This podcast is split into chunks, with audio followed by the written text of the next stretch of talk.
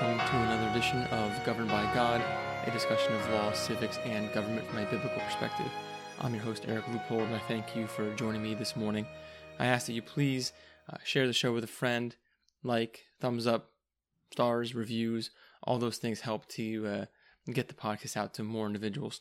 You can also go to facebook.com and search for the Governed by God podcast. Uh, you can share that uh, there on your on your page, which would be very helpful. Uh, I'm also on Twitter and also on patreon.com for those of you who wish to support me and keep the lights on. Just search for Governed by God. And lastly, I am part of the Striving for Eternity uh, network, essentially the Christian podcast community. So if you go to podcast.strivingforeternity.org, you'll find a whole host of other podcasts that uh, you might uh, uh, find helpful, useful, and uh, I think would be would be good to check out. So with that, let us begin by going to our law of the day. Now, our law today is from Deuteronomy chapter 19, verses 15 through 21, if you wish to follow along in your copy of Scripture. A single witness shall not suffice against a person for any crime or for any wrong in connection with any offense that he has committed. Only on the evidence of two witnesses, or of three witnesses, shall a charge be established.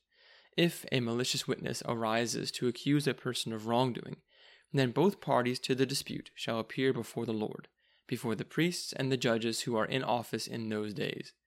The judges shall inquire diligently, and if the witness is a false witness, and has accused his brother falsely, then you shall do to him as he had meant to do to his brother. So you shall purge the evil from your midst, and the rest shall hear and fear, and shall never again commit any such evil among you. Your eye shall not pity. It shall be life for life, eye for eye, tooth for tooth, hand for hand, foot for foot. So, to explain a little bit about this law, it is basically one of the cornerstones of justice, not just in the land of Israel. I would say the cornerstone of justice at all. First of all, it's important that there are multiple witnesses, and that cannot be understated if if we were to have a system where no witnesses were required or one witness was acceptable, uh, the manipulation of that system would be would be rampant. Um, any rumor or any slanderous accusation uh, would result in um, condemnation for many innocent people, and it would turn into a society where everyone is guilty until they're proven innocent. One just has to think about more recently the uh, hearings regarding Brett Kavanaugh and how he was accused of sexual immorality and, and things of that nature uh, many decades ago. And for the most part, there was one witness. And with that, his name, his family, his reputation were dragged through the mud. And it wasn't right that one witness should be enough to destroy a person forever. So, in such a situation, you would end up with a tyranny of the mob where everybody is afraid of his neighbor because if his neighbor decides to just bring about a false accusation and be a false witness, well, then you're hauled off to jail. And that's the end of that. So nothing but fear is is rampant. And there are examples of this taking place in entire societies. Kind of on a small scale, you have the Salem witch trials where um, you know, you just denounce a person as a witch and they are hauled in, uh, you know, and investigated um, and condemned without enough witnesses. Another example would be the Soviet Union, where if you were denounced by your neighbor or by your superior or by a fellow citizen, uh, you could find yourself being visited in the middle of the night and hauled off to the gulag. Um, one example of this is given by uh, the author Alexander Solzhenitsyn, who, in his own situation, he was a an officer in the Red Army, and he was denounced by another officer um, for no particular reason. The officers had it in for him, and so uh, Alexander was stripped of his rank and thrown into the gulags um, just by one witness alone. So, what does that mean then to have the requirement of two or three witnesses? I mean, uh, the other side of the coin is that there will sometimes be people who get away with things. Because if you have, if you do require that many witnesses, well, if there's only one witness, you cannot condemn. And so you very well may have situations where um, criminals, uh, the guilty, uh, get away with murder. They get away with uh, their um, their evil act, and nothing can be done about that.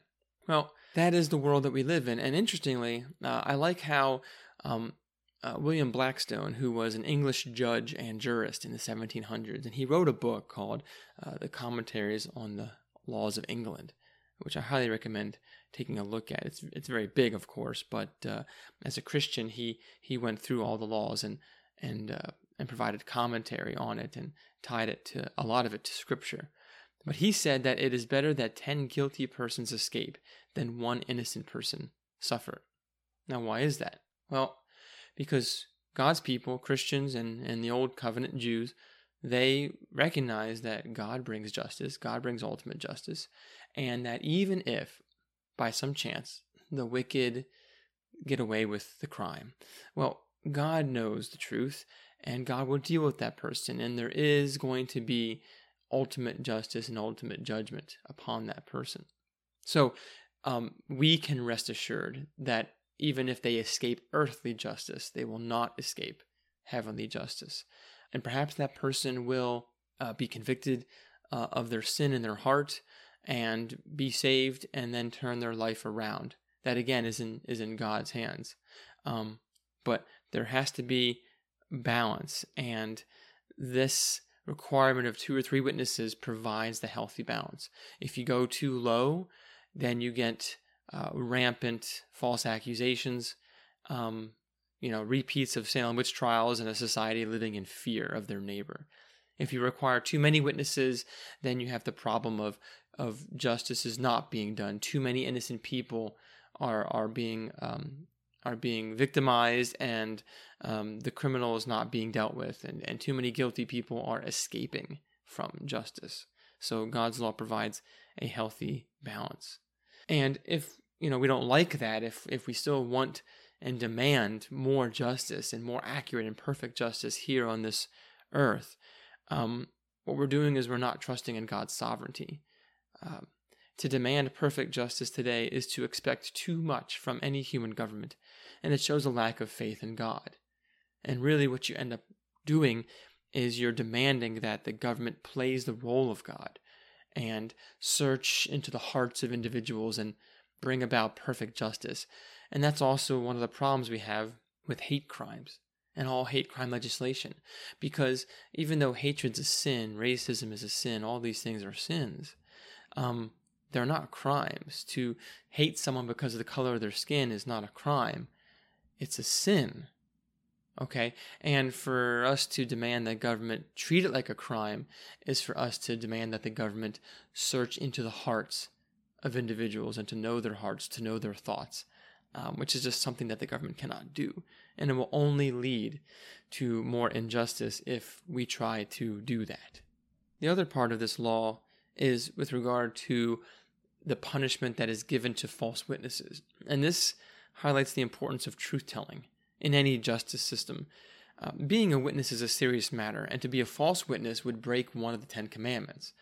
Um, and again, how do we limit the effect of sinful human beings on the justice system? And that's an important point to keep in mind is that humans are inherently sinful. So any system of justice that we envision needs to be one that minimizes the sinful behavior of humans and, and kind of offsets it or keeps it at bay. And that's going to set our system apart from one that thinks that humans are naturally good and can all be trusted.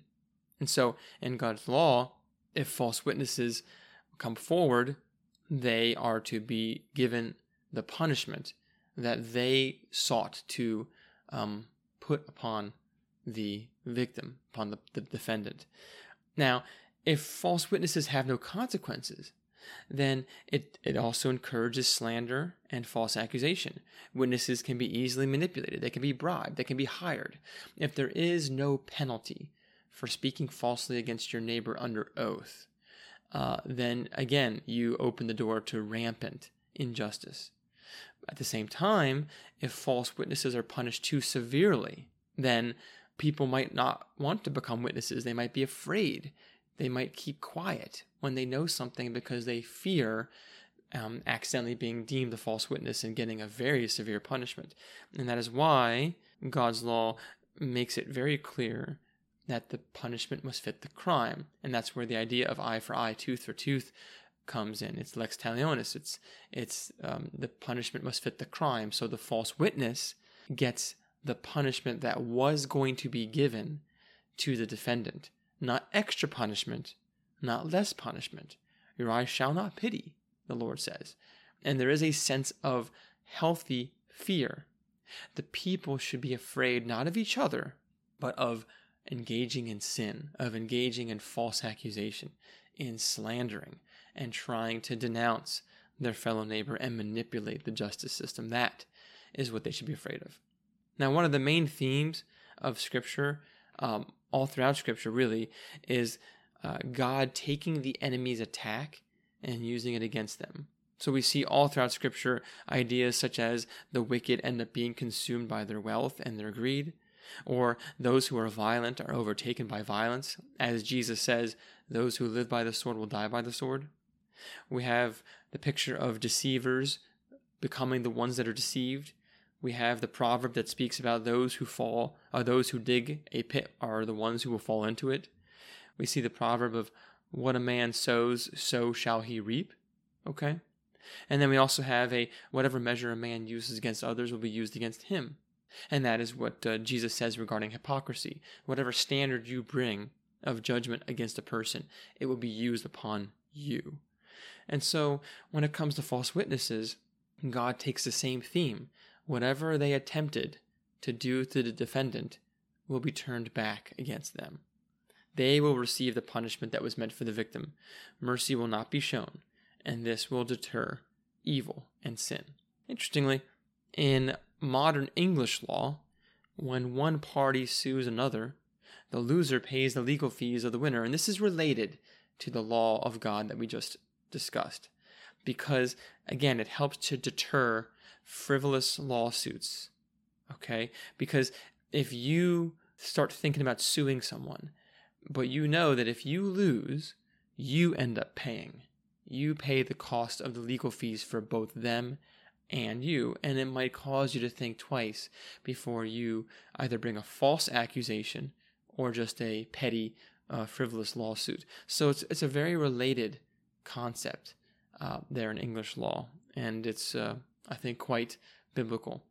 And in the United States and many other Western nations, perjury, being a false witness under oath, is a felony. I mean, it's a serious offense, and it and it rightly should be because again, if we don't live in a justice system that's based upon truth, um, we're going to quickly have no justice at all. All right, so that is our law of the day. Moving on to our study of Lex Rex, we are in chapter 12, so we'll be covering 12 and 13 today. Again, for those of you who are not familiar, we are going through the book Lex Rex, which is The Law is the King from Samuel Rutherford, uh, who was an author uh, and Christian theologian minister in the 1600s in England. Again, um, set the stage for John Locke's uh, work and for the American War for Independence. And so he goes through question by question um, how we understand law and government and the relationship between the king and the people. So we are in chapter 12.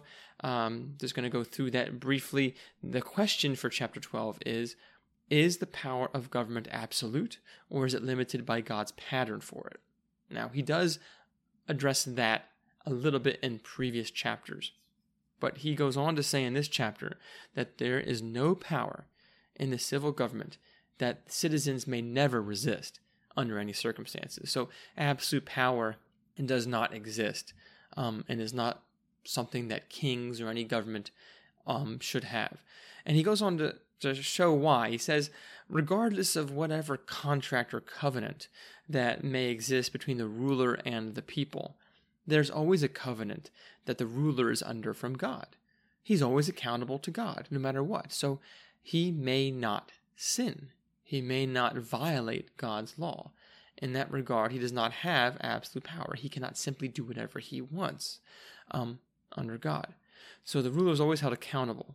Even if the people don't hold that ruler accountable, while God still will. And rulers do not have the moral power to sin against God or anyone else.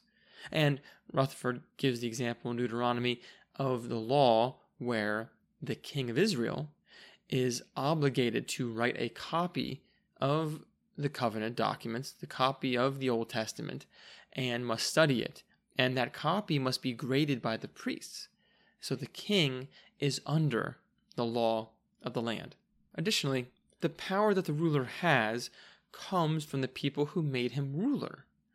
Um, and even if the people technically gave him absolute power, they actually cannot give him what they have no right to give. And Rutherford gives an example. So the people do not have the authority to commit suicide, or to destroy themselves, or to murder each other. They therefore cannot delegate that to somebody else.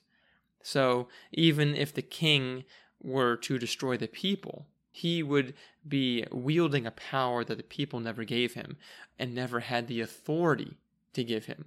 You simply, um, you know, taken it to an individual level, right? Like, it is unlawful for me to kill myself under God's law. It is therefore also unlawful for me to pay somebody or hire somebody to kill me or something like that. So you don't get to delegate your sin and call it clean. It's like money laundering, right? You don't get to launder your sin just because you outsource it to somebody else doesn't make it less sinful or wicked. And in the same way that people, um, they don't have the authority to give a, a king absolute power to destroy themselves.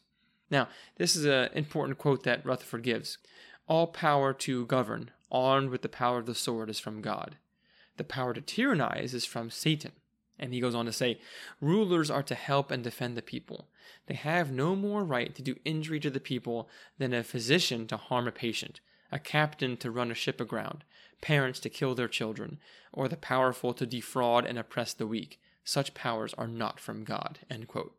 So, when a ruler does anything outside of God's law, he's acting against his own office, a God given office, and is, tr- and is not truly behaving like a ruler. And Rutherford uh, says this he says, No one resists the ordinance of God when resisting a ruler who acts as a tyrant. And th- that's a very important point because uh, basically that means that it is honoring to God to defy tyrants. Um, you're not resisting God's ordinance when you're resisting a ruler who acts as a tyrant. Because why? Because rulers are given for the good of the people, per Romans 13. That's what their job is. They are to punish evil, to avenge. They are to praise the good. And when they don't do that, when they do the opposite, they're not functioning as a ruler, they're functioning as a tyrant. Now, that's basically chapter 12 in a nutshell. Chapter 13 is very much related to that. The question is what power does a ruler have in relation to the law and the people, and when is a ruler a tyrant? Now, this is going to be an important discussion, and he's not going to cover it all here in this chapter. Um, and it's very difficult because the question is okay, we know that rulers do not have absolute power. Got it. There's a line to be drawn. All right? Where is that line? When does a ruler become a tyrant? And how would you know? So, when can you resist a tyrant? And how? These are all important questions that we that everyone has to answer. Everyone. So, First, Rutherford begins by saying that we need to differentiate between the person and the office. The office of king or ruler is essential, but, quote, an individual who uses such an office to destroy a community and nation is not within his rightful prerogatives. So, in other words, when a person is in their office of ruler and they abuse that office, they're actually not functioning within the boundaries of that office. They are operating outside of what that office requires. And so they are the ones that are violating the office. They're the ones that are breaking the rules. They're the ones that are uh, deviating. So if a ruler were to basically um, become a tyrant and abandon his roles and responsibility as a ruler, he's not actually functioning as if from God. Nor is the power that he's wielding from God. He's actually functioning as if he's from Satan, and the power that he wields is from Satan. Now, this again is difficult because Rutherford acknowledges that the line between a ruler and a tyrant is not necessarily specific. But it's similar, he gives the example, it's similar to the boundaries of marriage. So, for instance, in a marriage contract, there's no need to state that a husband may not murder his wife. That's kind of, you know, underlying everything. That kind of goes without saying that you don't get to murder your wife. And you don't have to list in the marriage contract all the things that the husband and the wife can and cannot do uh, to one another. Um, and just because uh, not every contingency is accounted for doesn't mean that they're not applicable or that they don't uh, they don't apply or they're not to be um, considered right so in the same way um, a contract or a covenant between the king and the people it might not specifically say um, what where the line is but there's still a line. And in the case of marriage there is a line. And scripture gives us guidance on when that line is crossed when the wife may divorce her husband. Okay there are certain situations where that that applies, but it's not always easy. And it's not always um, a black and white moment. It can be a moment of degree over time. And that um, is something that we're going to flesh out more later uh, in Rutherford's book.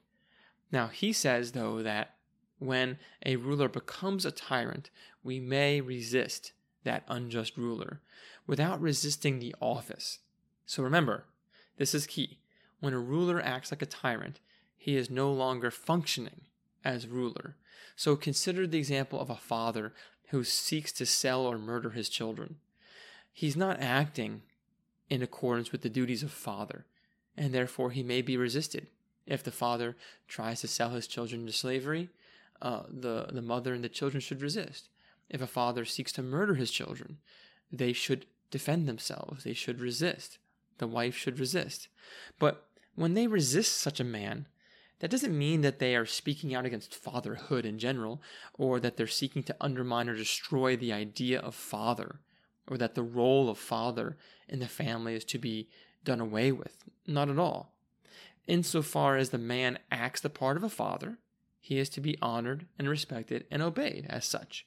But when he murders or abandons his children, he ceases to be father He's abdicating his role as father and may be resisted and stopped. So, in the same way, the people may resist a tyrant without resisting the office that the tyrant occupies. You can still respect the office of president while resisting the man who happens to be president. And that is an important point that Rutherford brings up. So, the line between ruler and tyrant is one of degree over time, typically. And Rutherford provides a good quote here. He says, quote, A tyrant is one who habitually sins against the universal good of the subjects and the state and subverts law. End quote. Now, again, we need some more details on that, and Rutherford will provide more in future chapters, but that's a good starting point. A person becomes a tyrant when they habitually, so it's not onesie twosie, it's a continual, unrepentant um, sin against the subjects that, that are under him, against the citizens and against the state, and one who subverts the law. Because remember, the king is under the law.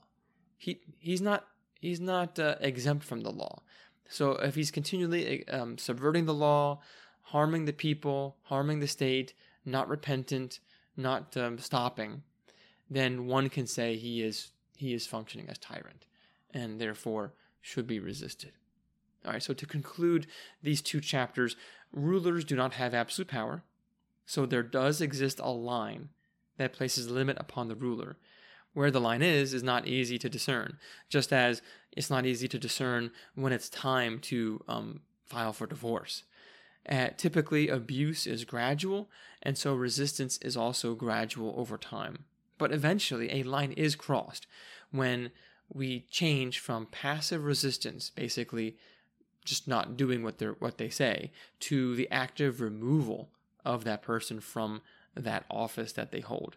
Now we might we might all disagree on where that line is, but I think very few people will say that there is no line. So the question is not, um, you know, can we ever resist? Or can the people ever replace their ruler? I don't think that's the question. Most people would agree that, that there is a line at some point where that can be done lawfully. The question is, where is that line? And we're going to need um, to look at scripture um, to see that and to find that. All right, so hopefully you found that to be uh, useful. Again, I recommend picking up Rutherford's book whenever you get the chance. Uh, take a look at it. There are a couple versions out there. There's a long version, and there's also the abridged version. I I have both, but uh, I've been using the abridged version in these um, in these discussions here on the podcast. So, uh, thank you again for tuning in. I hope that you have a blessed new year, and until next time, take care and God bless.